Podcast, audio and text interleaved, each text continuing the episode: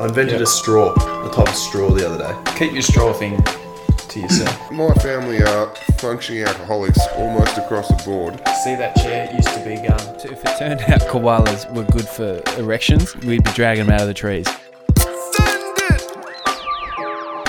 So much frothing. So much frothing. I didn't even get stomped on the dick. That's my junk. Yeah, put it away. The song. All right, welcome to another episode of One Off the Wood. G'day, Andy. How you doing, mate? I'm well, Woz. Thank you. Solid. You made it back back on the East Coast without incident from our little visit over here, which was pretty sick. And we're joined by a guest today, friend of mine, Michael Hanisch. Thanks, Mikey. Welcome to the potty. Cheers, guys. Thanks. First time caller, long time listener. Yes. So podcast virginity. We're going to get through a bit of stuff. Mikey doesn't mind a little adventure. Originally from Queensland and a swimmer of ridiculous distances. So you're just one of those unassuming people, Mikey, you know, that just does amazing things and doesn't tell people about it. So hopefully we can tell a few people about it, because when Andy was over last week, we were down south all in Margs together, and I was, dropped a few facts about you, and you're like, hang on, you did what? That's absolutely ridiculous behaviour. So hopefully we hear about that. Yeah, I should probably open with some of the more interesting things. Otherwise people just keep thinking I'm boring.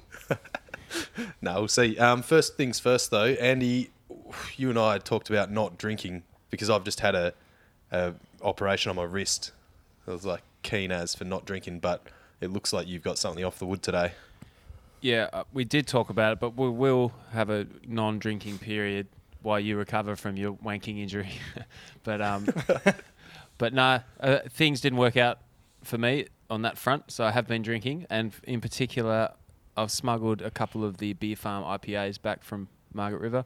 Just a little 4-pack in the suitcase in my Carradale Tavern stubby holder. So I'm over here in the Coogee studios feeling like I'm part of the West is best team, but it's a fucking good beer, I think. Very good. We've got you couldn't guess what we've got today, Andy. You couldn't guess it, mate. Just some sort of like Pinot Grigio, maybe. Yeah, vintage. Yeah, it's West Australia's finest emu export, but from a stubby. You know, we're mixing it up a little bit. So I didn't know you could get it in a stubby. I've never seen it in a stubby, honestly. So that's different. You've only seen them in 30 packs. Yeah. I don't know Mikey's got a couple of them outside of a 30 box. That's pretty fancy. That's how they buy them in the Claremont Quarter area. But yeah, good on you. Definitely. Bush so yeah, that's what we've got. Got off the wood. Where do we want to start, Mikey? I actually listened to this thing on podcasts, and they say you shouldn't give your guests compliments.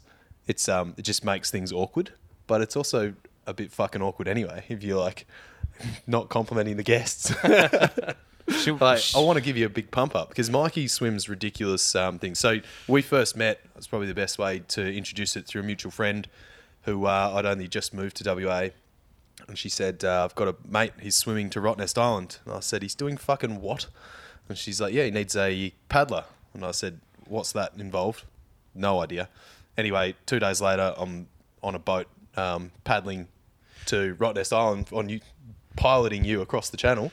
Mate, you're giving yourself a bit of a rap saying it was a boat you rocked up with. You know, most people rock up to these swims with, a long kayak as a support kayak of people swimming to Rottnest Island. It's like a 20k swim, so most people rock up with these, nice long plastic sort of flash-looking comfortable kayaks. Wazza rocks up with a bloody whitewater kayak, the banana. It's about a metre long. Well, they push water. Those things push water. They don't they're not built to go distances. They're built to slow you down and push water.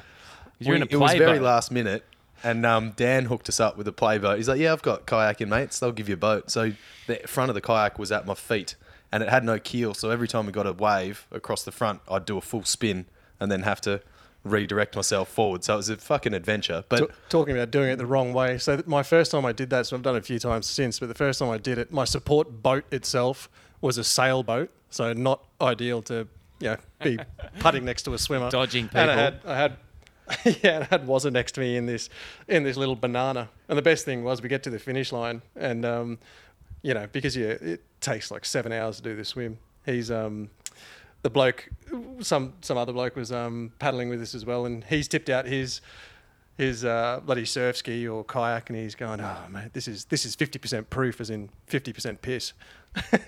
And Wazza's climbed out of his, taken the skirt off, and he goes, "No water got in this, mate." And he's tipped it out. There's about a litre of pure piss that he's poured straight out of the kayak. It was just squelching back and forth. Also quite dangerous because I can't flip a kayak. I can't roll. So I had a skirt on in this playboat, and it was quite choppy. And a few times I thought I was going to go over, and if I'd have gone over, that was me done. I was upside down for the rest of the swim. Was that where we started Cans at the Can as well? Yeah, we Cans at the Can. Yeah. So since then, I enjoyed myself thoroughly, and I've upgraded boats and paddled for Mikey quite a few times across there. And we started a tradition that day, which was Can at the Can. So the first 10K marker, you start drinking a tin. The paddler must have a can. And I think that day, it was the second year I set my record. 6 cans was my best. Yeah. 6 cans. So each time you get to a subsequent can out there every couple of Ks to keep everybody on course. So Bernie would be proud. Bernie would be very proud. Yeah. Well, the best was we got a friend of ours. He's the world record holder for the English Channel, and he was doing the swim here one year that I wasn't, and he gave me a call and was like, "Mate, I'm over in WA. I've got this swim and my paddler's pulled out. Do you know anybody?" And I said, yeah, I'll put you on to Wazza. He's done it 4 or 5 times for me. And he goes, "Oh, that'd be great." I said, he'll have a can at the can. And you know, this guy's a fair bit more serious than me, being a world record holder for the English Channel. Trent Grimsey. Yeah, that's Trent Grimsey.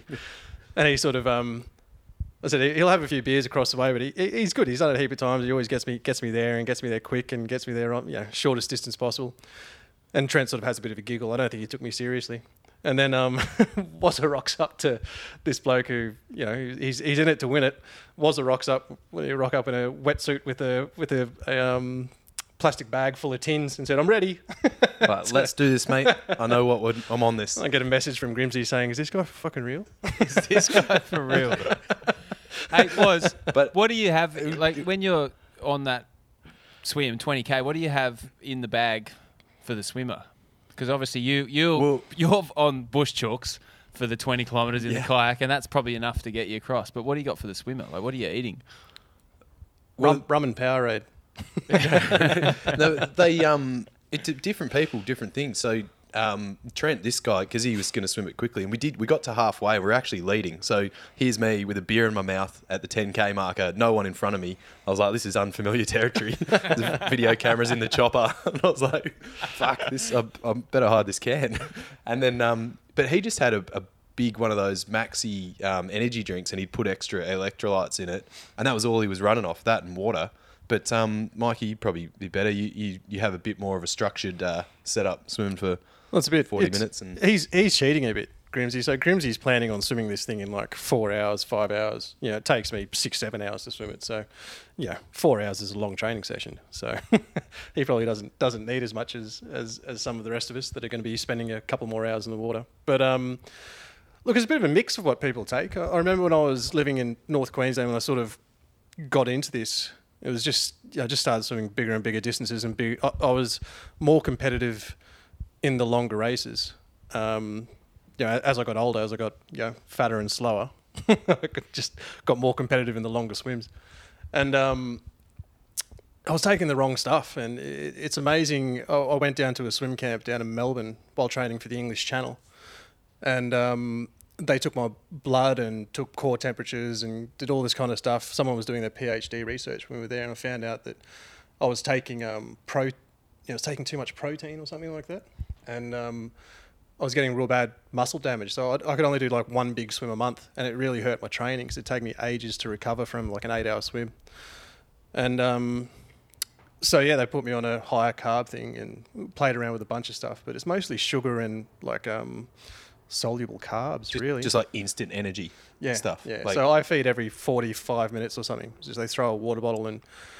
I mean, I haven't done a big swim in like 4 years, but the last one I did, I was having, you know, like those not those energy gels, but you know, like cyclists and runners take those gels. So take a couple of, I'd rotate between a couple of them in a sweet drink, like a Powerade or something like that. and have two gels in that. And for a while I was taking cornstarch in water. What? Which was absolutely horrible. And it sat like a rock, and I'd just be trying to throw it up for the next 45 minutes. It was so horrible. But yeah, it worked. I'd still finish these huge swims, so it was working, but it just made me feel foul, and then I just dropped it. So, but my wife still swims, and she still swims just on Gatorades, pretty much. Gatorade. Yeah. Those gels, they can get the bottom going. Did you ever have a problem with that, where you like pop a gel and it goes straight through you? Do you just never during a swim, but there's a few interesting hours afterwards. But yeah, never during swim. I've never had to during a swim, thankfully. But yeah, I guess you just do it. It would be wow. So Rottnest, for those who don't know, was it 19.7k? So that doesn't actually qualify for a marathon swim, does it? I'm not, mate. Like you said before, we've probably got the B team on this radio. I know you're gonna have my wife on here at some stage as well on this podcast. She's well into it. She'll tell you exactly, but I'm not sure whether a marathon is 10 or 20. 20k, yeah, right? I'm not sure. I know there's at the Olympics they have 10. Do they count that as a marathon? Don't know. No, not my area of expertise. The fucking Olympics. That don't get us started on. I'll tell you what though, 10's easier than 20. That is true. So the obviously. Swim to Rotto over here, it's a pretty big deal. It's a great fun day, and a lot of people do it. But how did you actually get into swimming 20Ks? Because I know, I've done a long cycle across Australia. I think anyone can do that because most of the time you're just sitting down and rolling on a bike. It takes a bit of mental power, but how do you even think I can swim 20Ks? Because I know I can't do it. I can surf. I'm quite fit. I could not do it. But it didn't. I built up to it. There was sort of. Sequential sort of steps to getting there. I mean, I swam a lot through school and played water polo, through uni, and swam at uni, and then sort of got into normal life after that. And my old housemate, he was a swimmer as well, and he just jumped in at the age of mid-20s and did a 2K ocean swim. They do a series, and he came like fourth or something. He said, "Fuck, we can still swim, Mike. Get in, have a crack at one." So I trained my ass off to do a 2K swim. I was sort of shitting myself a little bit about doing this 2K swim, and didn't do badly, didn't do fantastically. And then I was living in North Queensland. There's a swim from Magnetic Island back to Townsville, and that's 8 or 9K or something like that. And I did that. I think I was top 10 or something. Like I did relatively well. Wow, massive. And then through that, met someone who was up there. She's a superstar, Penny Palfrey. She held the record for the English Channel for a while. I was living in the Whitsundays, and she goes, "Oh, I'm planning on a bunch of swims in the Whitsundays. Do you want to help coordinate, or do you want to come on board?" And I said, "Oh yeah, fantastic." So, and her and her husband are known, but they're in the Marathon Swimming Hall of Fame and all this kind of stuff. So we ended up being the first people to do swim from Daydream Island to the mainland, so back to Airlie Beach. That was 15k, and then we progressed to Long Island back to Airlie Beach. That was 28k, and then it was all in a lead up to try and do this big swim from Hamilton Island back to Airlie Beach. So how far's that? It's 32 or something. So 32. That was all. How long does that take you? Just for some context. That one took us 8 hours, but I mean it's different for a lot of these swims. That one took about a year to plan. Just because there's so many islands and it's quite tidal there. Like swimming in Rottnest, you can swim to Rottnest. So you got a bit of currents, yeah. Yeah, you can swim to Rottnest any time because the tides are like half a metre, But over there they get like 4, 5, 6 metre tides, So you've got to really time when you get to what island, and even just there's 74 islands, so to even work out the path you're going to take backs took a lot of practice of getting around different islands. And we were fortunate enough to do that, and Chris Palfrey was on the boat and he essentially certified it, and we got a certificate from the Marathon Swimming Hall of Fame saying we're the first people to swim that channel, which is kind of cool. Shit, yeah. Just making your own records. Yeah. Collecting yeah. them. Then Penny just said, "Have you ever thought about swimming the English Channel?" I'd never heard or met anybody that swam the English Channel, and I was sort of like, "Oh, well, where do you start?" And she goes, "Well, if I get you..." So there's a whole process of like qualifying, getting your qualification swim signed off. You have to do a swim in a certain temperature water for a certain amount of time. Then you put a nomination into the Channel Swimming Association in the UK, and generally they accept you if you pay them enough money. How many people sort of swim every year? Because there's only a small sort of time frame, right? You can do it in. Oh, no, I think it's gone up like exponentially. But the hard thing's getting the boat. Okay. So there's only like 12 boats that are allowed to take swimmers across. And, you know, all of them have their own statistics. Like some of them, you know, they say that they always get their swimmer across. So, you know, you have the best chance. You book with them, you pay more, but they take, you know, 3 weeks or 2 weeks, like a whole tide to choose when you're going to swim. Other ones, yeah, just they're pirates, mate. Just take your money and take you out in any weather. So she goes, I'll get you the boat. And I got a call, I think it was like, I don't know, February or something. It was early in the year. And I just got a call from Penny saying, you're on in September if you want it. And if you say no, you'll never get the offer again. Wow. So how far is the English Channel? The English Channel, so English Channel's 32 or 34K, something like that, between 30 and 35K anyway. But the problem is the tide's so big and the tide goes sort of north-south. So you end up drifting. And it's a 6 metre tide. They're like huge tides. So you swim like a big V. Well, yeah. Well, I mean, the difference... So to say swim... So when we swam from Hamilton Island back to Airlie Beach, which is a similar distance, that took us, I think, like 8 hours maybe. But to swim the English Channel took me 11 and a half, or 11 hours 40. Yeah. Wow. Yeah, huge. Yeah, huge. So it's similar distance. It's the tides that kill you. So if you look at like the track... You like swing north as the tide's going out or something. The tide changes and you come south for 6 hours. And then if you can hit, there's like a point, Cape Grenade. And if you can hit Cape Grenade, you know, at the turn of the tide, so like you get drifted into it. But if you miss it, you got another like 6 hours to get to the land on the next side. So I was perfect. Like landed in the one tide cycle in just under 12 hours. Nailed it in 12 hours. Shit. Well, yeah. How cold's the water? Water was 15, 16 when I did it, something like that, or 16, 17 when I did it. So it's generally around 16. People say, you train for 16 degrees. Is that sort of Victorian water? Yeah. Colder? So I mean, how I met my wife was training for the English Channel, and I met her in Melbourne at a cold water camp because I met her coach just randomly here in WA after the Rottnest swim.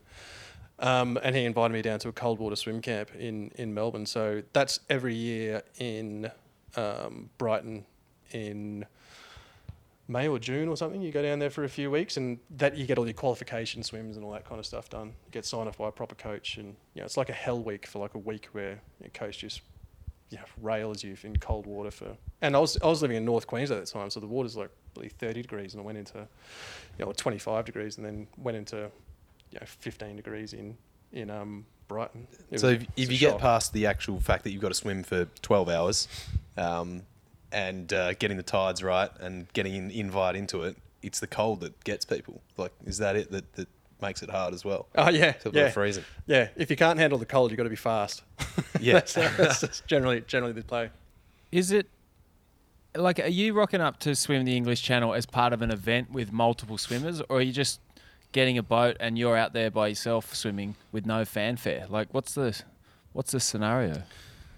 Yeah, so there's like a season for the English Channel. There's only like sort of 3 or 4 months of the year that you're allowed to, that they allow you to do the English Channel. But there's no race. There was 3 other boats or something out when I was doing it out of 12 or 15 that are allowed to do it. But no, there's no event with a lot of these channel swimmers. So there's like there's 12 great peaks, you know, for mountain climbers.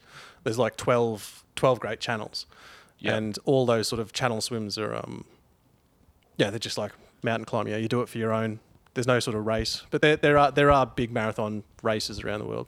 Yeah.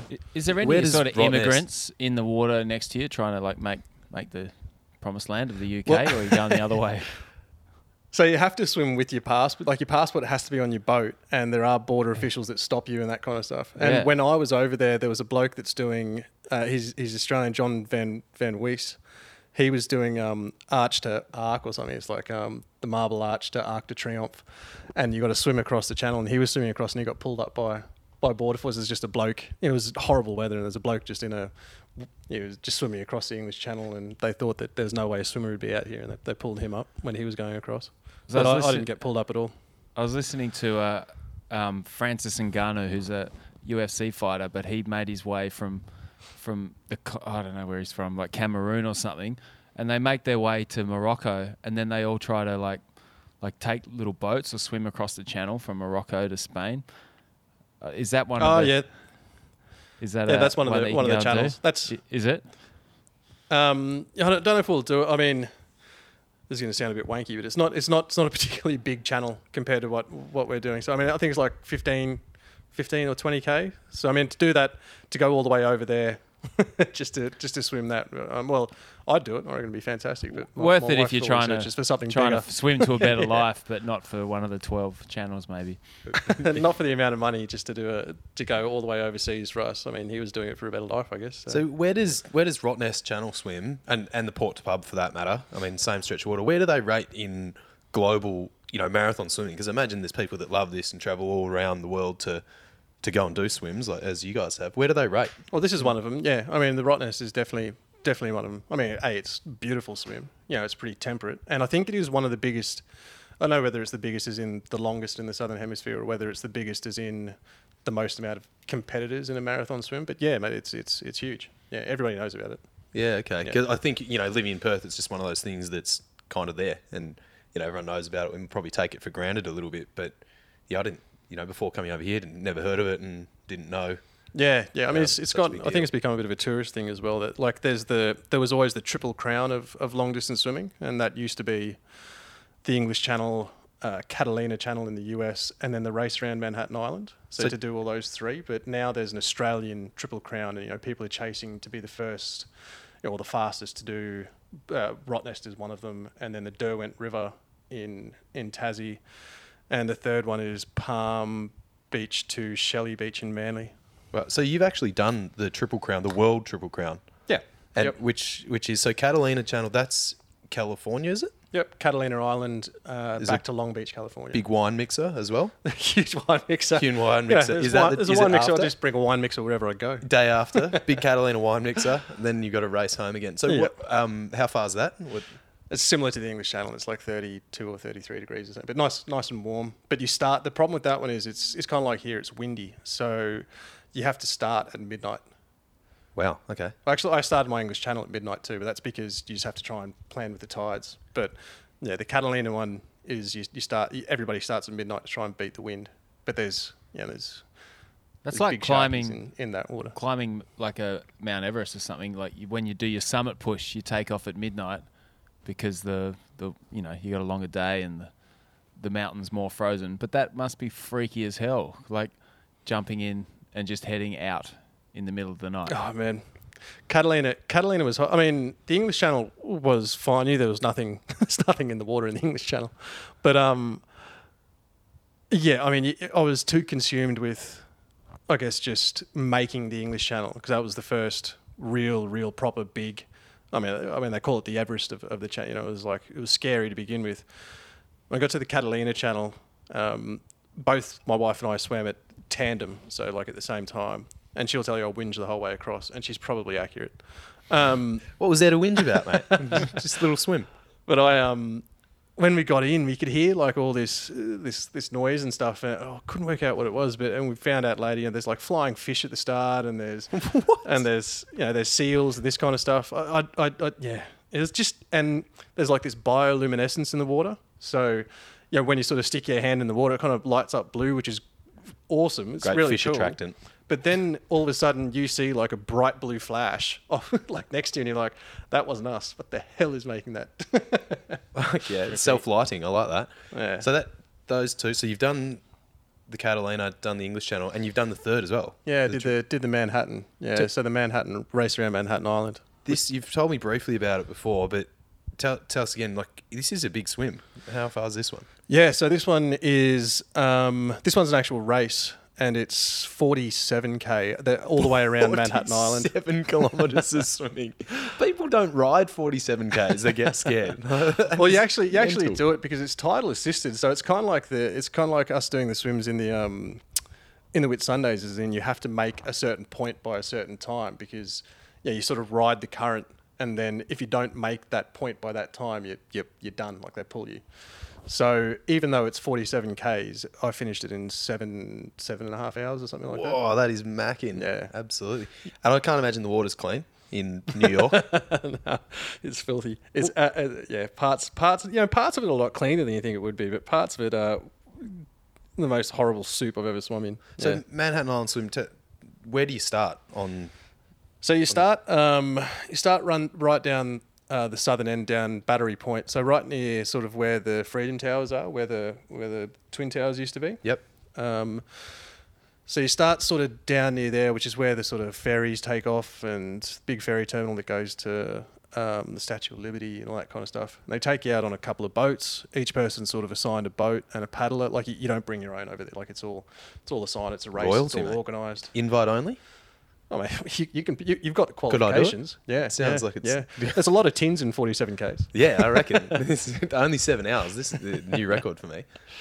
So you start down at Battery Point, which is at the bottom of the Hudson, and you swim up the East River, between the gap between Roosevelt Island and Manhattan Island, sort of past the UN building. It's really cool, as opposed to all these other swims where you don't see anything. You know, like you're in the middle of the ocean. This one, you know, you've got buildings either side. It's real awesome. Is that really motivating as well? Like having something to look at? Because I know, you know, Roto, you can't even see the island until you're at the can. So you got a can in your hand. Right. Yeah, mate. Yeah, it's amazing. And you're flying too. Like I said, the current that washes through there, especially where it gets like channelized. So where the like East River, so I think it's where it gets between Roosevelt Island. Like it's real narrow, so the water is absolutely fly. Like you're overtaking people riding bikes on the boardwalks. Like madness. Yeah, you're flying through there, and then you hit up the Harlem River, which is up the very top, and it is soup. This is the real skinny bit, the Harlem River that kind of cuts through. I was looking on the map trying to figure out where the actual island starts. You can barely even see the Harlem River. It's quite narrow. Yeah, I'm just looking at the map now, and you can see the Harlem River. It runs like north for ages, so you kind of it's not a short way around, is it? Narrow.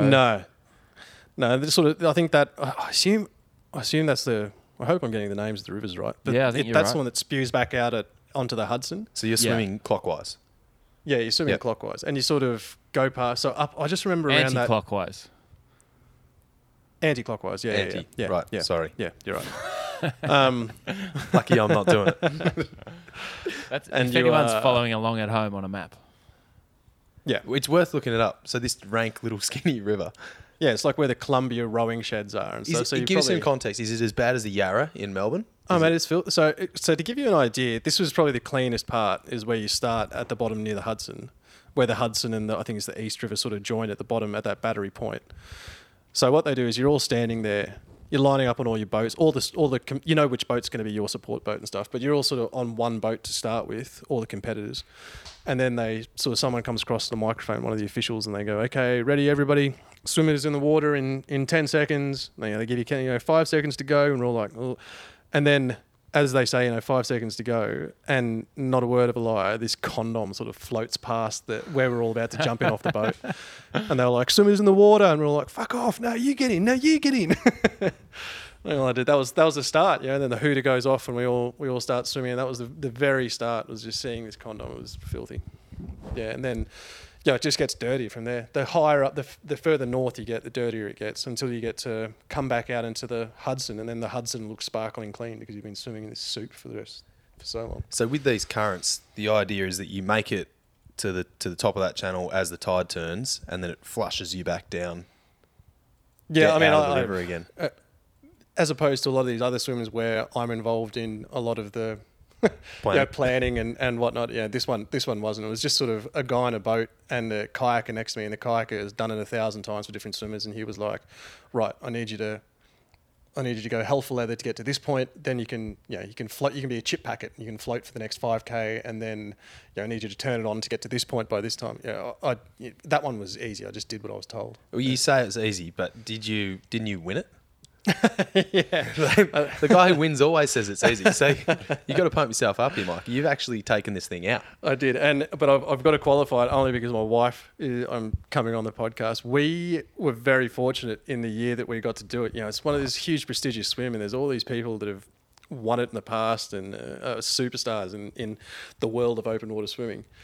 But it looked like it was going to be cancelled.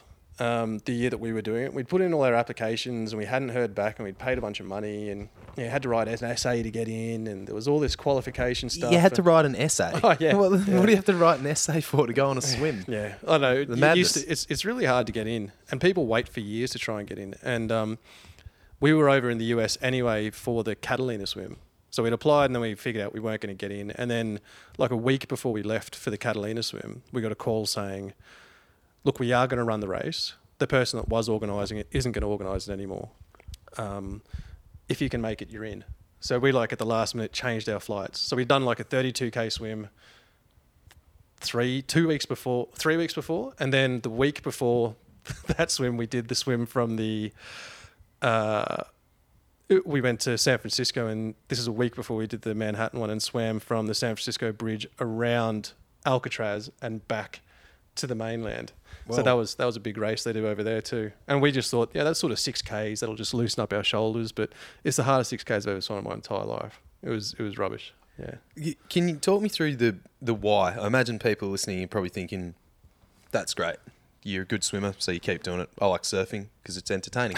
It takes me places. Swimming, it sounds the same thing. It takes you places. But why, mate? You can just go to Alcatraz. There's a ferry over there. I've been. It's bloody nice. Same with Manhattan Island. There's a tube or something. Like, why? That's it.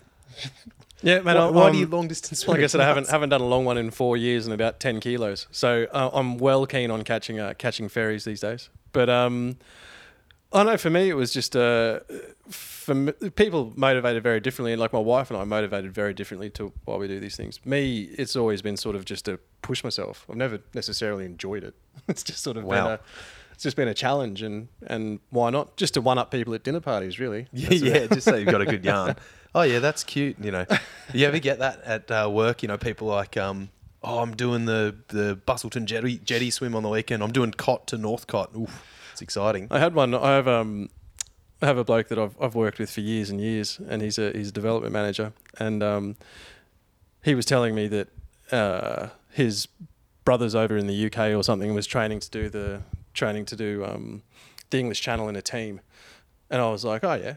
No, I've done that. And he goes, what? You're on the English Channel? I said, yeah. And he goes, with who? I said, no, I did it by myself. He said, mate, I've known you for 5 years. You should fucking open with that. Yeah. You got to drop that stuff. Yeah. You got to open with this shit. You're way more interesting now.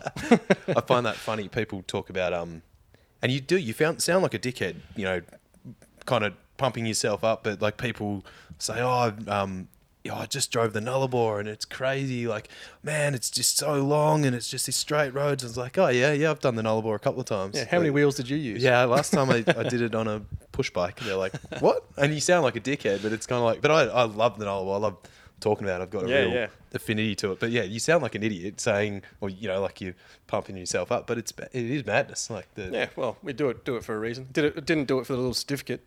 Why does Rach do it? Hopefully she can tell us another time, but what motivates her to keep going? The reason why we sort of stopped doing tandem swims as well is because she loves it, mate. She would train, she would do a swim every day just because she loves it. You know, when we did Catalina swim, I'm very methodical. I count my strokes in between, you know, rest stops and, you know, I'm How many strokes?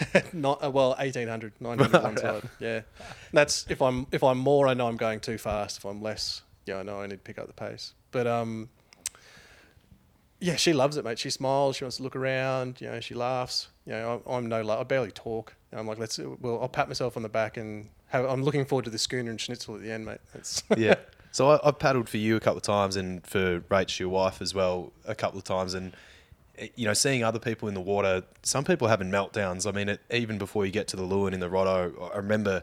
The second year I paddled for you, this guy was melting down and yelling at his paddler, you're doing this wrong, you're doing that wrong. Like he was antsy and G'd up. And you and Rach, both, obviously why I end up together, the same sort of personality. You're so chill and calm. And like, you know, Rach will say to me at the start, okay, look, you know, don't let me get out of the water. You know, if I'm complaining, blah, blah, blah. You've got a responsibility to look after him. But she'll go, oh, I've just got stung by lots of jellyfish and it hurts a lot. And I'm like, okay, what can I do? Can I just have a little Vaseline? And then she's like, off she goes again. Just like, you know, the mentality, it's amazing to watch. And I get so inspired for it. I mean, sitting in a kayak is hard work. You know, you get sore back and whatever, but you look at, there's a person next to you in the water just turning arms over and over and over. Oh, mate, I'm supporting Rach in the Port to Pub next week. I reckon every swimmer should kayak for someone. Because it's a tough job, mate. I hate it. I'd prefer to swim it sometimes. I'm sure you do it a lot now. Yeah, but just the mentality, like you're amazing people to just that, okay, I've just got to keep going. Because it is a mental thing, right? Once you've got the physical side of it, it's that mental drive. Why am I doing this? To keep going. Like, what sort of weird stuff goes through your head? And have you ever pulled out of a swim? That's probably a good question. I've pulled out of plenty of training swims, like most of them. But in competition, have you ever had one you didn't make? No, I haven't. I finished every one of my swims. Yeah. There was that Ports Pub year a couple of years ago, and I met you guys at the start line to drop a kayak off and stuff. Rach was swimming. I think you were paddling, were you? Yeah, when it got really rough. The weather was horrendous. We had a scratch match of footy to play, and we're up on the hill about 2 hours later because it starts at Bib and Tucker. So you're a little bit sheltered there, and Rach has asked me about the weather. She's like, oh, what do you think it's going to be like? And it looked fucked. Like it was like 30 knots predicted. It looked absolutely horrendous, and a bit of a swell running as well, like 1.9 metres or something, a bit rare for summer. And then I'm up at Cottesloe playing this scratchy footy and looking out, and it's just white caps everywhere. And I was like, this is horrendous. But they cancelled that one, right, in the end? We'd come back from so we were past the 5K mark, and we were heading across the island. The rudder had broken on the kayak I was doing. And there was, they're like plastic fantastic kayaks were just flying north up the beach. And it was horrible. But Rach was... on looking at we were in the best spot. Rach was winning, and the funniest thing was we were coming. It got cancelled, and I was like, "Rach, it's over. You don't have to do it." And she's like, "Fuck yeah!" She gets back on the boat, and then because you pay for a support boat, the support boat's taking us back into Fremantle, and Rach is just puking the whole way back, like over the side of the boat, just honking the whole way, and then we come into the Swan River, and this guy, it was Guantanamo. Oh, yeah, David Hicks. Just awesome nickname for one of Rachel's skippers. And he turns around and is like, oh, well, for the rest of the day, do you want me to take you for a tour in the boat? Paid for it, yeah. I've had to hold Rach back from stabbing him. She's trying to find something sharp. She's like, what the fuck is your problem, man? She's still throwing up over the back of the boat. And old mate's asking if we want a tour. Rachel's like, get me off this thing now. That is... Way to be in the room. What do you... Because I live at Coogee, and occasionally I go down and I swim from end to end. I think it's maybe 500 metres. After about two laps, like it fucking does my head in, and I get bored and I have to come in. Not that I think I could swim that much further than that, but like if you've got to do it for 6 hours and it's very repetitive, what sort of stuff do you do to keep going? Like what are you thinking in your head? You said you're counting strokes. Are you getting into some sort of like meditative state? Yeah, really I think that's it, mate. That's what I mean. For me, it's all about getting to an end goal. So I probably do get into a sort of metronome with my it's like 1 and 2 and I sort of just count through them, and it probably does become a bit of a meditative state. But those long swims or any of the races, there's a lot more going through your head in terms of just you start worrying like, oh, that hurts a bit, but I know I've got another 7 hours. Or, am I going too fast or am I going too slow? Or, you're more worried about making it, or I hope that wind doesn't pick up anymore, or, and there's all that sort of stuff going. But in training swims, I'm the same as you, mate. I have to get through a couple of laps and I go, oh, this sucks. So I've got to try and set myself, 10 laps to start with. Because I might make 8. You can't think about the end of a 7 hour race. You say you're all about the end goal. You don't really enjoy the process. You want, it's about the achievement, but you can't think about the end goal, which is 7 hours away. You have to like get through the next 5 minutes and the next 5 minutes. I just like, it blows my mind, like the mental toughness that you have to do that. Yeah, well, some people, people say, so they call when you stop for a break and they give you your magic potion of water or Gatorade or cornstarch. They call it a feed. Yeah, that's right. Yeah. Rum and Powerade. They call it a feed. So people talk about swimming, just make the next feed, because a lot happens in that 20 minute, half hour, 45 minutes. Your head could do full circle in that time. And then it's the same as a lot of people say. The longer you stop and whinge about it, every time you take a stroke, you're one stroke closer. So you try and get an attitude like that. Like if I stop and whinge about this, or if I'm hurting myself. And with the English Channel, they say for every minute you stop, you go backwards 10 minutes. So it's like the less times you stop and the less time you actually stop for, because you drift so fast because the tide's so big. So it keeps you. You're just aiming for those little goals, like, all right, I have a feed every 20 minutes. Just keep going in between and just tick them off as you go. Yeah, no, 100%. Yeah, that's it. Mad. What, because I think the Perth one, you know, a lot of people are scared of sharks in WA for probably good reason. And I think, have you ever seen the Rotto swim in the water? Because they eat people. Everywhere. You know, like, they do. But there's not, you know, I think you'd be unlucky during the swim because of all the boat activity and there's so much shit going on. But are there any times you've had fears like that? I imagine swimming around North Queensland or like the Airlie Beach and those places, that'd be real hectic. Does that worry you at all? Yeah. Well, that's a good fucking reason not to do it. I mean, it's kind of madness thinking about it now because there's been a fair few attacks up in the Whitsundays. But like we swam from Sid Harbour back to Airlie Beach, which is where those two people on separate days, I think one of them died as well a couple of years later. But so we swam from there back. But the only time I've ever seen a shark was swimming, it was off Avalon in Sydney. We were swimming Palm Beach back to Manly. And it just usual, it was cold and it was windy and it was essentially a training swim for us for the Catalina swim. And it's now an event, but wife and I were swimming it, and I was off it. It was cold, it was rainy. I didn't want to do it. I was whinging. We started. It was dark, and yeah, I was having a shit of a time. And then all of a sudden, I see this shark swim straight under me, and it was bigger than me. It would have been 2.5 meters, enough for you to really. And it just came, like I saw something out of the corner of my eye and I was like, fuck, that was a big fish. And then it just would have been a meter or two below me and just cruised underneath me. Fuck. And, you know, I shit the bed and I was like, shark. And I was trying to yell shark while looking at it because, and my head's underwater. Yeah, that's a dugong call. Oh, oh. That's an inside joke. Sorry. Yeah, that's my spirit animal.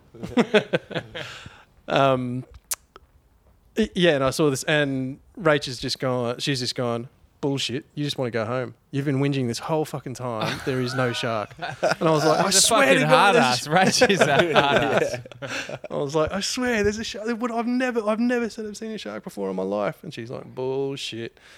Yeah, that's enough to say no. What's the coolest thing you've seen swimming? Because the Manhattan Island one sounds amazing with bridges and things. Like, you see any other? You met a turtle, met a dugong in the water? I haven't met it. Not while swimming. I haven't met a dugong. I've seen plenty of dugongs while living up in North Queensland. But yeah, I don't know. We see manta rays in some swims. We see some. Yeah. Sorry. I don't know, there was that shark. I know you don't see a whole lot because, you know, most of the swims, it's not like here in Perth where on a good day you have like 20-30 meters visibility.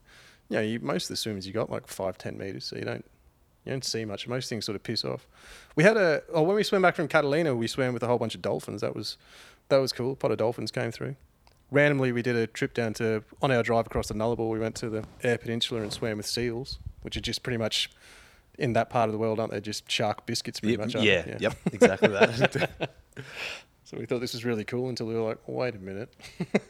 Now, we've talked obviously a bit about your wife, Rachel. You guys met training for the English Channel, but you actually proposed over here in WA. She's from Sydney, is that right? Yeah, you're from Queensland. Yep. And I'll set the scene for you. She was doing the port to pub, the 25K swim. I was put my hand up.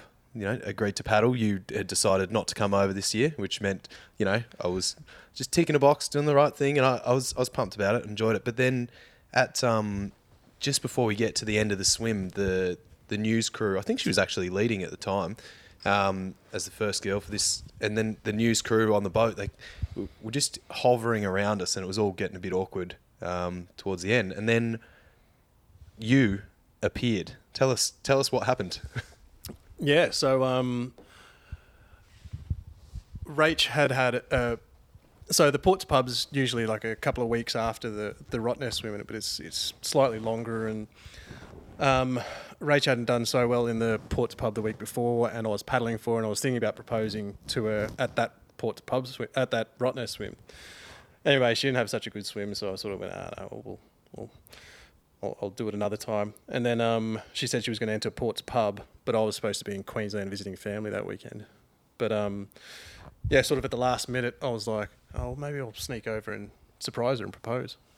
And so it was like a day or two before, and I hadn't told anybody.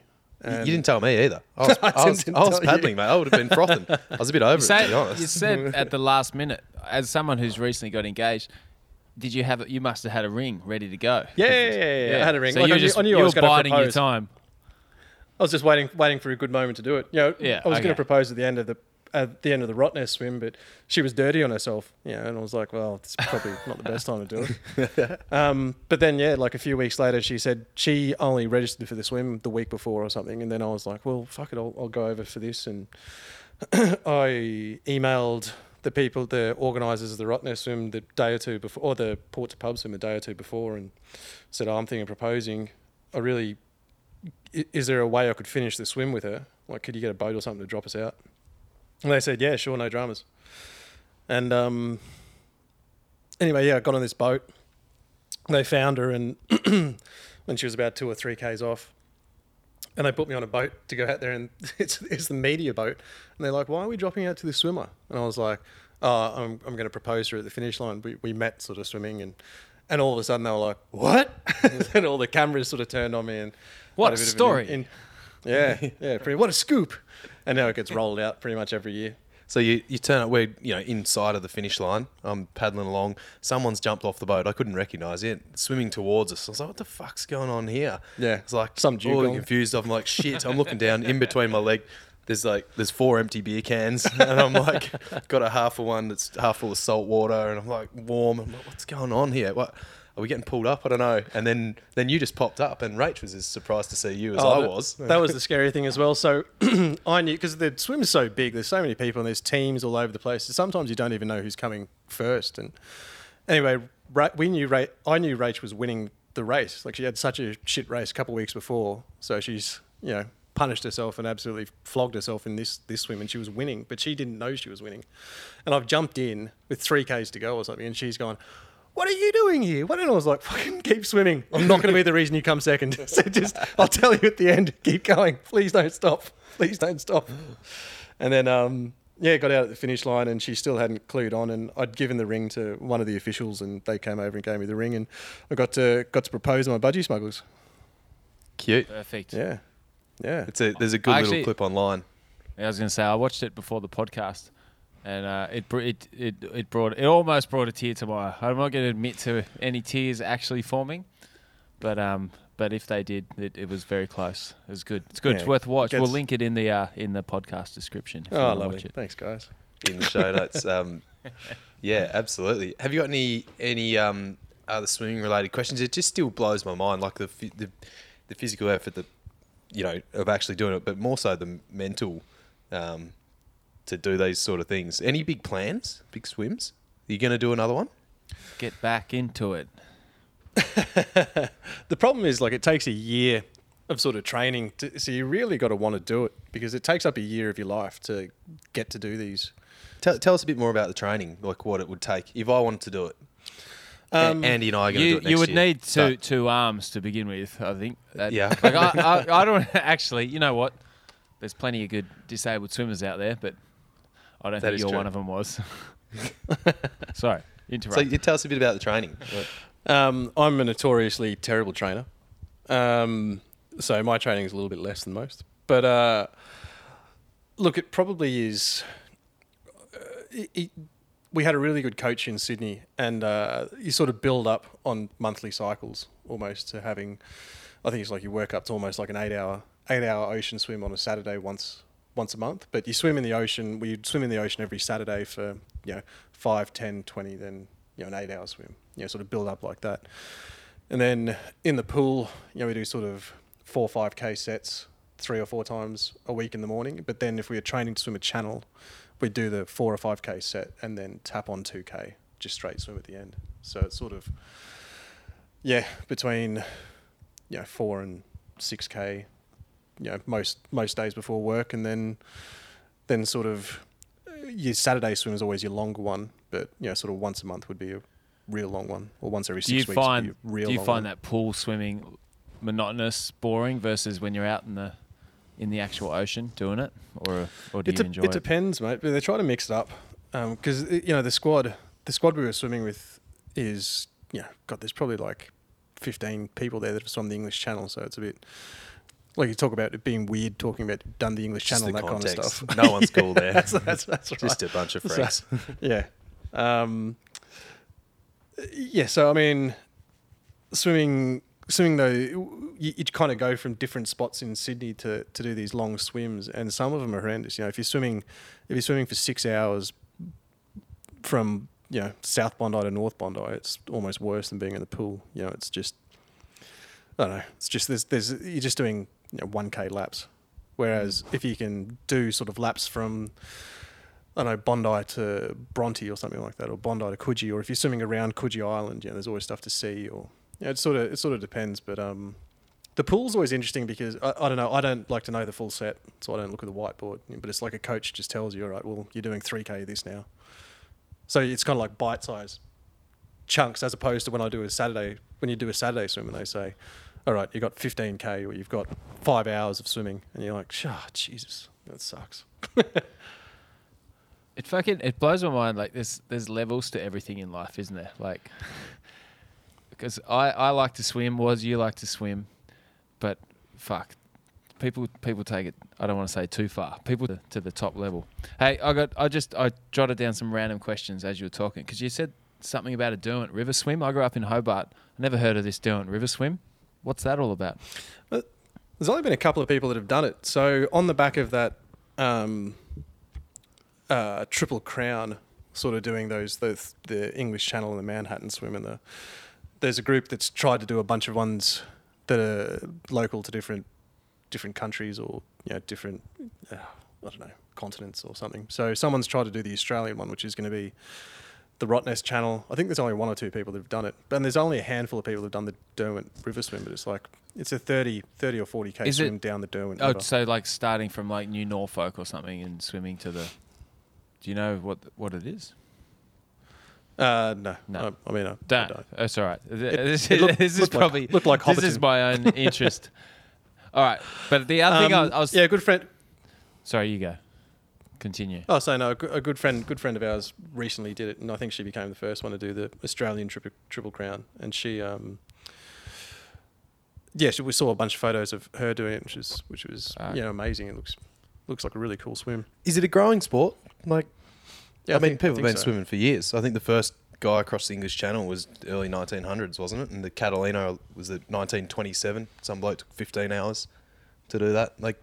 Sure. But it's getting more popular? It seems Rotto swims more and more popular every year. Yeah, it's crazy. I mean, especially like before COVID, the English Channel, when I did it in 2014 or something, I was like number 900, and I'm sure now they're up to like 2,000 or something. Like it's gone up exponentially. Yeah, it's gone up.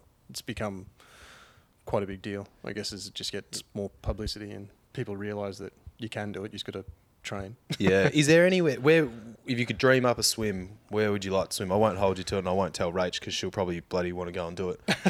Where in the world or in Australia would you like to swim? I don't know. I'm pretty content with retirement. I enjoy like a lilo and a meat pie and a bloody tin. Chook. Yeah, that's right. Coloured chooks. Hey, you can go and look at it.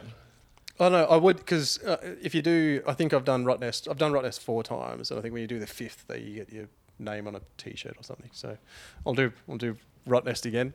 I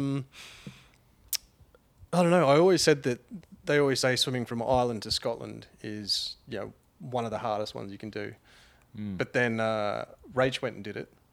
Of course she did. And I sat on the boat watching her do it, and I was like, no, I'm not real keen anymore. Jesus, that looks tough. That looks real tough. Yeah, that's Ross Edgley. Yeah, yep. Like that guy, he's clearly tapped. Like I don't think he's fully human, so you can't really be counted. But he, this guy swam around Great Britain or around the UK, like nutters. Like, but it's possible to do almost anything, really. Like context and time. Again, like you say, you don't want to pump up your own tyres or anything.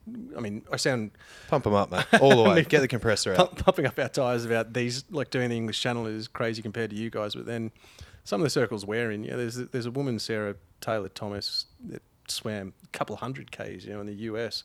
Just she swam for like 36 hours or something straight. Or it might be longer. I keep saying, Rachel called me up on all of my facts when you get her on the podcast, and the 90% of them are mate, we don't deal in facts here. We deal in hearsay. Yeah.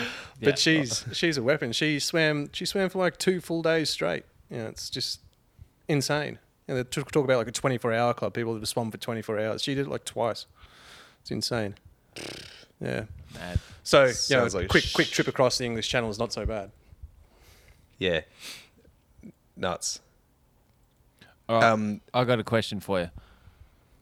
Yep. Whenever I'm out in a boat, I'm always thinking, if shit goes down, I'm going to be fine. I'm going to swim to shore.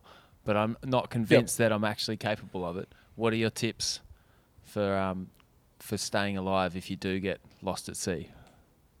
EPIRB. What's that? So one of those beacons. Pull the EPIRB, you reckon? EPIRB. Oh, yeah. Jacket. No. So EPIRB, step one. Agreed. God, I don't know. Mate, you could save a life here. Yeah. One Off the Wood listeners, they're a bunch of loose cannons. They're out there drinking chooks and doing stupid things. They could end up in the ocean needing to swim. You could save a life here. So think clearly, think deeply. Floating? That'd be the key. Or staying on top of the water would be one. Yeah, breathing air. Yeah. On top of the water is easier than under. That's it. That's the tip. One. that's a big tip though. That's a key. One arm in front of the other and aim for land. Repeat the process. Just keep going. Don't be soft. Yeah. Yeah. Okay. Yeah. Don't be soft. Fine. So there's no tip. It's just aim towards land. And keep on going. Yeah, bring a better boat. Don't capsize your boat next time. What up, Woz? What are you doing? Have you got any more questions about this before should we get into frothing? I think we should get into some stuff. I need to grab another beer. I'm going to get another one of these Beer Farm IPAs because they're tasting real good. All right.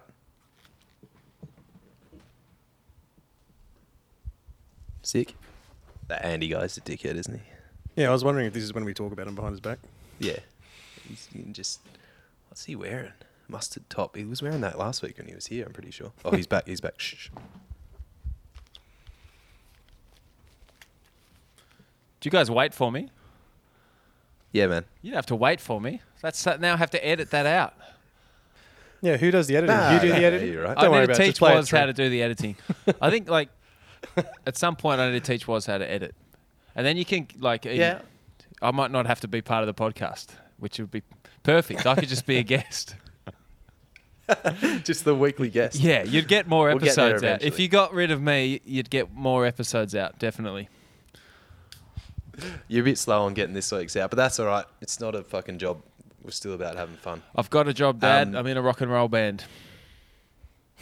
So, let's get Mikey, as a listener of the podcast, what's your favourite segment on the podcast? Frothing, yeah, 100%. Play the song. Can we play my original frothing song and we'll come back to... Yeah, it'll just involve you editing it. Go on. Well, I'm going to play that one.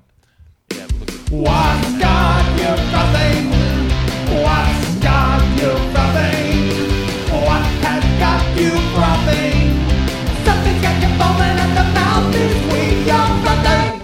You. Well, as a guest, mate. It's even better live, that song. What's got you frothing, Mikey? What's got me frothing is that I'm about to take some time off and go for a big West Australia adventure next week. So heading off to Dirk Hartog Island. Yeah. So we probably should have put this in at the start. So you obviously...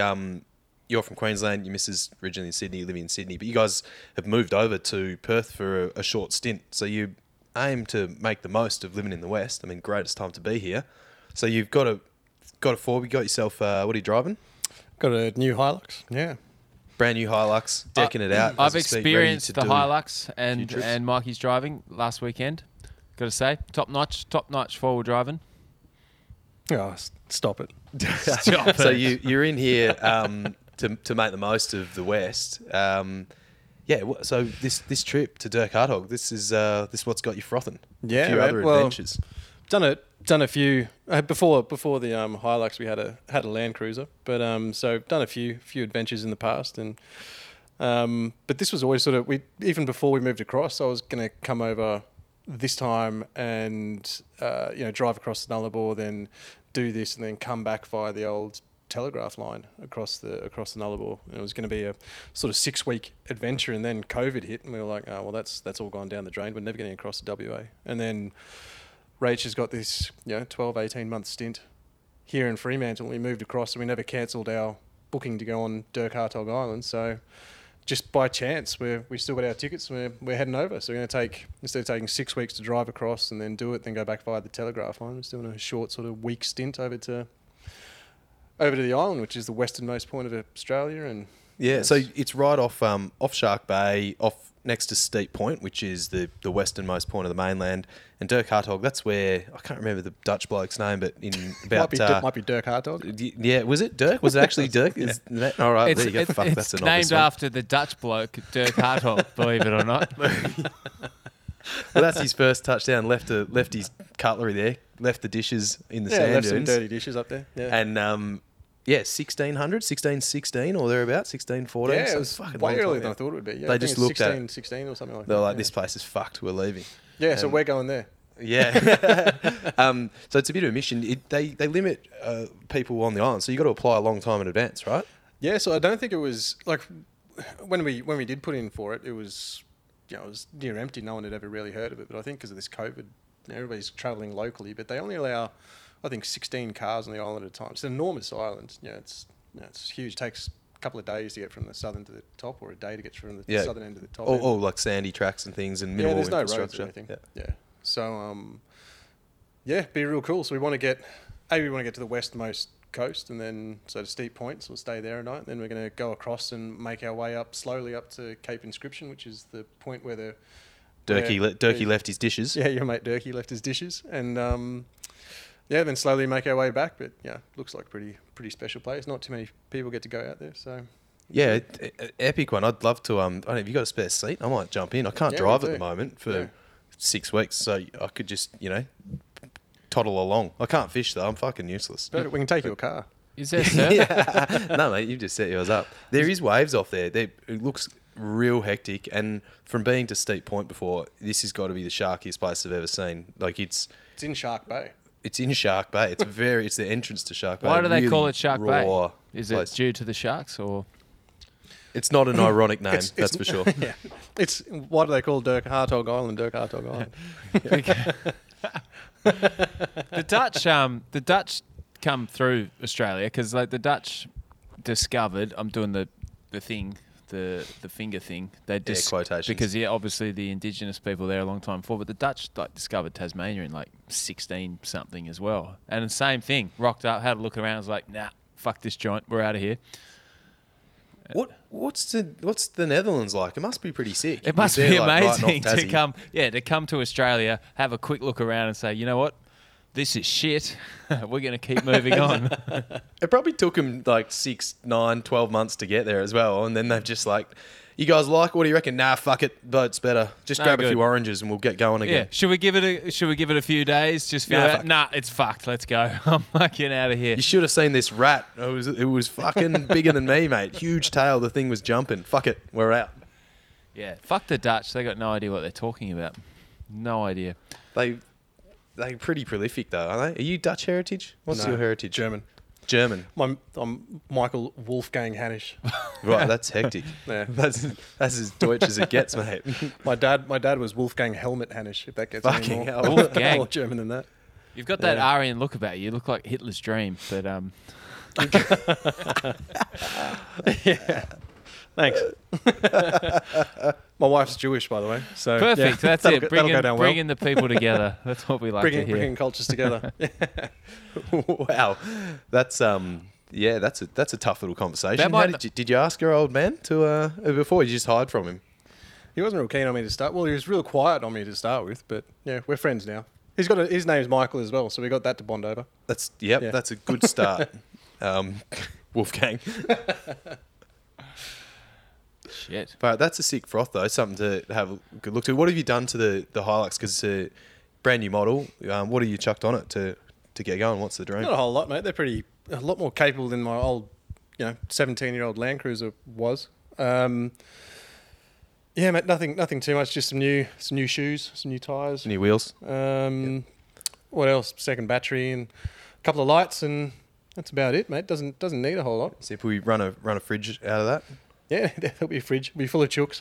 Yeah. And do you got a winch on it, or like recovery points? Probably important, aren't they? Yeah, I got recovery points put on it. I want to get a winch, but by the time you get a winch and you put a bull bar, you got to upgrade your suspension. It's just like an endless bloody invoice, so it's pretty capable as is. We're going with another mate of ours that has a winch, so perfect. Yeah, it'll be sweet. That's what you want. Winches they make a bit of sense, I think, in the high country and Victoria and that sort of stuff, but like beach driving, like you're still fucked. Like, what are you going to do? Bury a tyre? I don't know. You're probably better off having one of those like air jacks, those exhaust jacks, sort of lift yourself. Yeah, but I don't know. We'll be fine. Famous last words. Yeah. Yeah, I did go we're still in New South Wales. Went up to Mile Lakes. I went up by myself one like Thursday afternoon and bogged the Land Cruiser up to the sills, but I was on my own and didn't bring a shovel. So yeah. I have a record of doing stupid things. That's the worst. Just yet, how'd you get out of that in the end? I ended up having to call for help. Climbed up a sand dune, and I'd been digging for 4 hours. I was too embarrassed to call anybody, and then I had to go with my tail between my legs and call back to Hawk's Nest and get someone to come out and help me. And you probably knew within 5 minutes that you were fucked, and you probably had to call someone. But there's a right amount of time to dig for, isn't there? You got to invest a little bit of time in getting out. Not just you can't just quit straight away, even though you cannot pull that EPIRB straight away. Like, I think 4 hours or.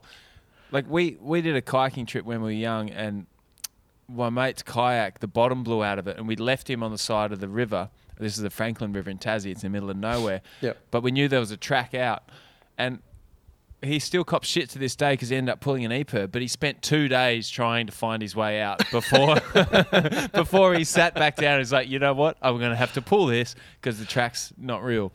So I think 4 hours four-wheel driving is about the right time to call someone. Well, I was digging by hand like an idiot because I didn't bring a shovel, and I just thought I was going to go check out. I'd been driving around and fishing all day, and then I thought I'd check out this one last track. And obviously I still cop heaps of shit for it today as well. As rightfully so. Yeah, no, deservedly so. But you got to ask yourself, what would Timmy K do? He would pull that EPIRB immediately. But Timmy K.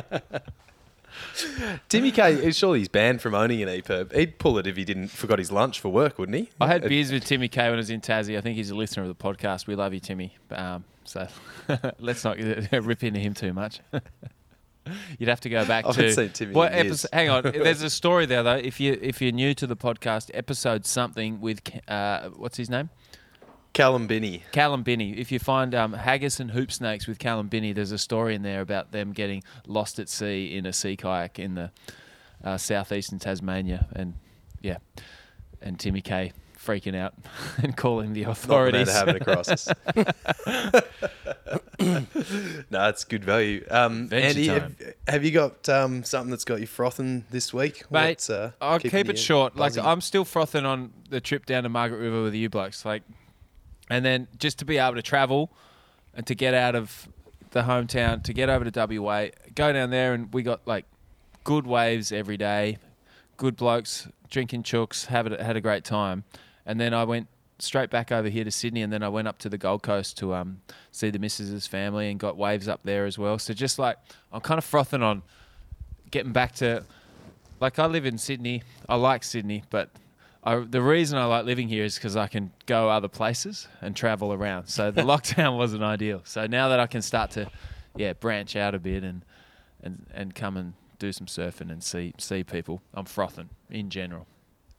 Yeah, it was a real good trip down south. Fuck yeah. Just a couple of blokes. I'd been a bit crook from the glandular relapse. I wasn't exactly at my buzziest, and we had plans to do a lot of podcasts, but I was kind of in bed early, and we were going to do four podcasts, but we did one. We fucking surfed. We drank tins. We had a episode of crying laughter, if I recall. Slats ran out of tears. It was good. It was bloody good times, I'd say. Sitting around there, that's a good froth. I frothed that so much actually that I went down the next weekend as well. Just because the surf was on. So yeah, we had a reunion the following weekend. Oh fuck, we did too. Mikey was down there too. Nice. We all over frothed. Yeah. That's so my frothing for this week. One of our listeners actually, he goes by the handle I think Premium Diesel 98 or Premium Diesel on Instagram.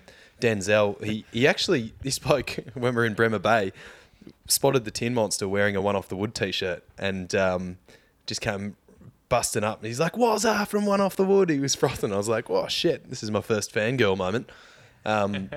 So we had a tin with Denzel. And anyway, he shot me a private message there on Instagram just asking if I was serious about putting him on a bull. He wanted to jump on one. So... I said, yeah, mate, I'll let you know when entries are on and what the go is if you're actually keen to do it. He's a bit of a country lad, so he wasn't scared he's frothing, but he signed up at Wagen and I made the trip down, took all my kit down and stuck him on a Novi ball down there, which was pretty sick actually. So gets me frothing and share in the rodeo. This is 2 days pre-surgery, so... that actually was sick. So you're a bull coach now. You've got a team. The One Off The Wood sponsored bull riders. I'm fucking all for it. I think this is better because you don't get as injured, but we can still get involved in the bull. Get involved. Yeah, that's so bad. We call them ad-back cowboys. So like anyone that goes in that's not going to make time, or they're just all a bit of their entry fee goes to the jackpot. So it's like just call them ad-back cowboys. It's like the people that compete all the time love it. So the more people in, the more money to win. But no, he was frothing. He didn't make the corner. His bull he got was actually really quick for a knobby bull, and he got a fair flogging afterwards. Like he came off and the thing belted him, busted him around on the ground a couple of times. It looked hectic, but he didn't actually get stood on. But he got his money's worth anyway. Yeah. He was a nice man, Denzel. Yeah. He was a good man. Can I decipher some of that for the listeners? So he was on a knobby bull. That's the smaller bulls, not the big fuck off ones. He didn't make the corner. I think that's when the bull heads out and then he cuts left or right. You got to go the corner. If you zig and it zags, you're fucked. Like expert here, just keeping people. Yes. Exactly what happened. But you also got called out on the internet. I don't know if you even want to talk about this. We can cut it out if you don't. Yeah, sure. But you got called out for posting about Bremer Bay. I can bleep that out because... and posting surf photos there, and it was good. And some bloke was like basically called you out and said, yeah, man, this is not cool. You shouldn't post. And then you became friendly with him, and it seemed quite friendly in the end, but he wasn't happy that you're putting pictures up. I reckon completely fair because the spot, which I won't mention now, but down south, we posted a photo and hashtagged it, which has now been removed of it. Good surf down there, but he basically said, look, it's not been blown out. Like because it's fucking 50 hours from anywhere. Like it's never going to get blown out. It's a bit of a mission to get to, but it's sick and to be fair, like I reckon that's fair game. Like I just was a bit unaware that it wasn't, maybe one of the better known places. So fair call. Like I respected it. I was like, you know what, that's fine. I went back and pulled a few references out to the joint in question because we're not here to be blowing out surf spots. We're not here to blow out surf spots or secret camp spots, obviously, but also. It's fucking miles away from anywhere. Like, we talk about surfing in King Island. Everyone knows there's good waves there, but it's fucking hard to get to. So, barrier to entry. Some places just protect themselves. And, like, Dirk Hartog Island, it's probably sick up there, but it's never going to get overrun because it's fucking miles from anywhere and it's hard to get to. People get eaten. Yeah, regulated. Well, that... I'd say now I'm not sure about to say where I surfed on the weekend because I went back down to Marg's. But you don't have to say the actual spot. Just happened to be there. Well, mate, we surfed there the weekend before, didn't we? Yeah, and it was fucking... We surfed it at like 2, maybe 3 foot. This was like 4 foot with 6 foot sets, and it was absolutely pumping. And I got accused of James for swell dodging, because it was, you know, good win for all the bombies and the big spots. And he's like, mate, X Beach is a bloody swell dodge. Like, bring your big board, don't be a pussy. But anyway, I swell dodged it and had a fat time milking it down in Margs till last night. I had my operation on the Monday, and I left Margs at 8:30 at night. Had two naps, so I absolutely milked the fuck out of my last day to be alive. I was so cooked. Pre-operation, had all this shit to do, two-handed stuff. So that was good. It kept me frothing for a bit, but I've run out of froth now. I'm fucking low. Froth's over. Froth empty. Having a fucked up arm. Yeah, froth empty, exactly. Good. Well, fuck. Like, that's the podcast, isn't it? If you guys got more you want to add, I think we like to end our podcast, Mike, with a tune, and we like our guests to pick a tune. And you can pick anything in the world, because we will rip it off and play it with no, no licensing deal. It's all good. Have you got a song at hand? I can give you some time to think if you want, but I just want to say, thanks for coming on, mate. It's good to have a chat and share some of my crazy friends than me doing doing some big swims and. No, pleasure. Thanks for bringing me on, mate. I'm usually the B team in the relationship when it comes to swimming, mate. My wife's achievements well overshadow mine, so I'm very happy to be interviewed first. We can get her on and she can fact check everything you said. Mate, she will so hard. I'll make sure she knows that you beat her around Manhattan Island, though, because she'll let you know that's the only time I've ever beaten her. That's all right, though. It's all right. Biggest swim, right? Biggest swim. No, it's been sick. Appreciate it, Mikey. Hopefully, some more WA adventures to come. Mikey, I really hope you're going to pick the song that we listened to in your car last weekend. Ooh. There was about the dream. Is that the Wellerman one? Yeah, we'll play that. We'll play the Wellerman. I don't want to influence your decision, but... No, that's right, because I completely forgot I had to come up with this song anyway, and I was reaching for my phone to be like, shit, I can't think of something off the top of my head. So that's a good one. Yeah, we had a good sing-along to that in the car. Fuck yeah. What's the tune called? I don't know. It's pirate song music. Song of the Wellerman or something like that? Yeah. There's like, it's all the rage at the moment on TikTok is sea shanties. Sea shanties. Yeah. Fair dinkum. Yeah, it's good sing-along. Have you been to what's the pub in Mozzie Park that's built around Rodney's Bait and Tackle? Have you been there? No. Right, mate, if you're loving sea shanty, so it's literally, they've got a boat that sunk in the Swan River, and they've are we not allowed to blow out pubs now as well? Is that you can blow out a pub? That's a business that makes money from people going there. You can blow out anything. Yeah. You've got a podcast called One Off the Wood. You've got to be allowed to mention pubs. Sure, mention a pub. Well, even the guy that was upset about the surf spot, you actually tagged the pub nearby. Not the actual surf spot. Oh, he was off that too. Yeah. Nah, anyway. Fuck so Rodney's Bait and Tackle, mate. If you're listening, fuck you. It's a sick little pub in Mozzie Park there on Sterling Highway. Like, themed pub, but they've done it amazing. There's old fishing lures and shit all over the walls and, like, real cool. And they have a... I need some new lures for my trip. Yeah, but go pick... These are, like, you know, the homemade sort of jobbies. But they have, like, a sea shanty pirate band that play there all the time. Like, brilliant. From years ago, you'll love it. They do Lightning Jack plays there a bit, and some good bands. It's a real cool spot, worth a visit. Rodney's Bait and Tackle. We'll get you over there next time you're over, Andy, as well. But that's the sea shanty froths. Well, if that's it, then that's all she wrote. Nothing more to say, but nothing more to say. Hooroo. Yeah, hooroo. So we're going to listen to what's it called? Wellerman. Who knows? Song of the Wellerman or something, yeah. Yeah, Song of the Wellerman. Anyway, Mike, it was sick to hear your swimming stories. I hope you get back into it. And I'm inspired. I'm going to go for a swim this afternoon. I've had about 6 beers, so it should be the perfect amount, I think, to get out there. You're carved up. Yep. Carved up, exactly. Carved up to carve up. Oh, yeah. All right, then. Well, thanks for having me, lads. It's been good fun. Hooroo. Hooroo. Hooroo. There once was a ship that put to sea. The name of the ship was a Bully of Tea. The winds blew up her bow, up down, oh below my bully boys blow. Soon may the Wellerman come to bring us sugar and tea and rum. One day when the tonguing is done, we'll take our leave and go. She'd not been 2 weeks from shore when down on her a right whale bore. The captain called all hands and swore he'd take their whale in tow. Soon may the Wellerman come to bring us sugar and tea and rum. One day when the tonguing is done, we'll take our leave and go. Da da da da da da da da da da da da da da da da da. Before the boat had hit the water, the whale's sail came up and caught her. Hands to the side, harping and fought her when she dived down low. Soon may the Wellerman come to bring us sugar and tea and rum. One day when the tonguing is done, we'll take our leave and go.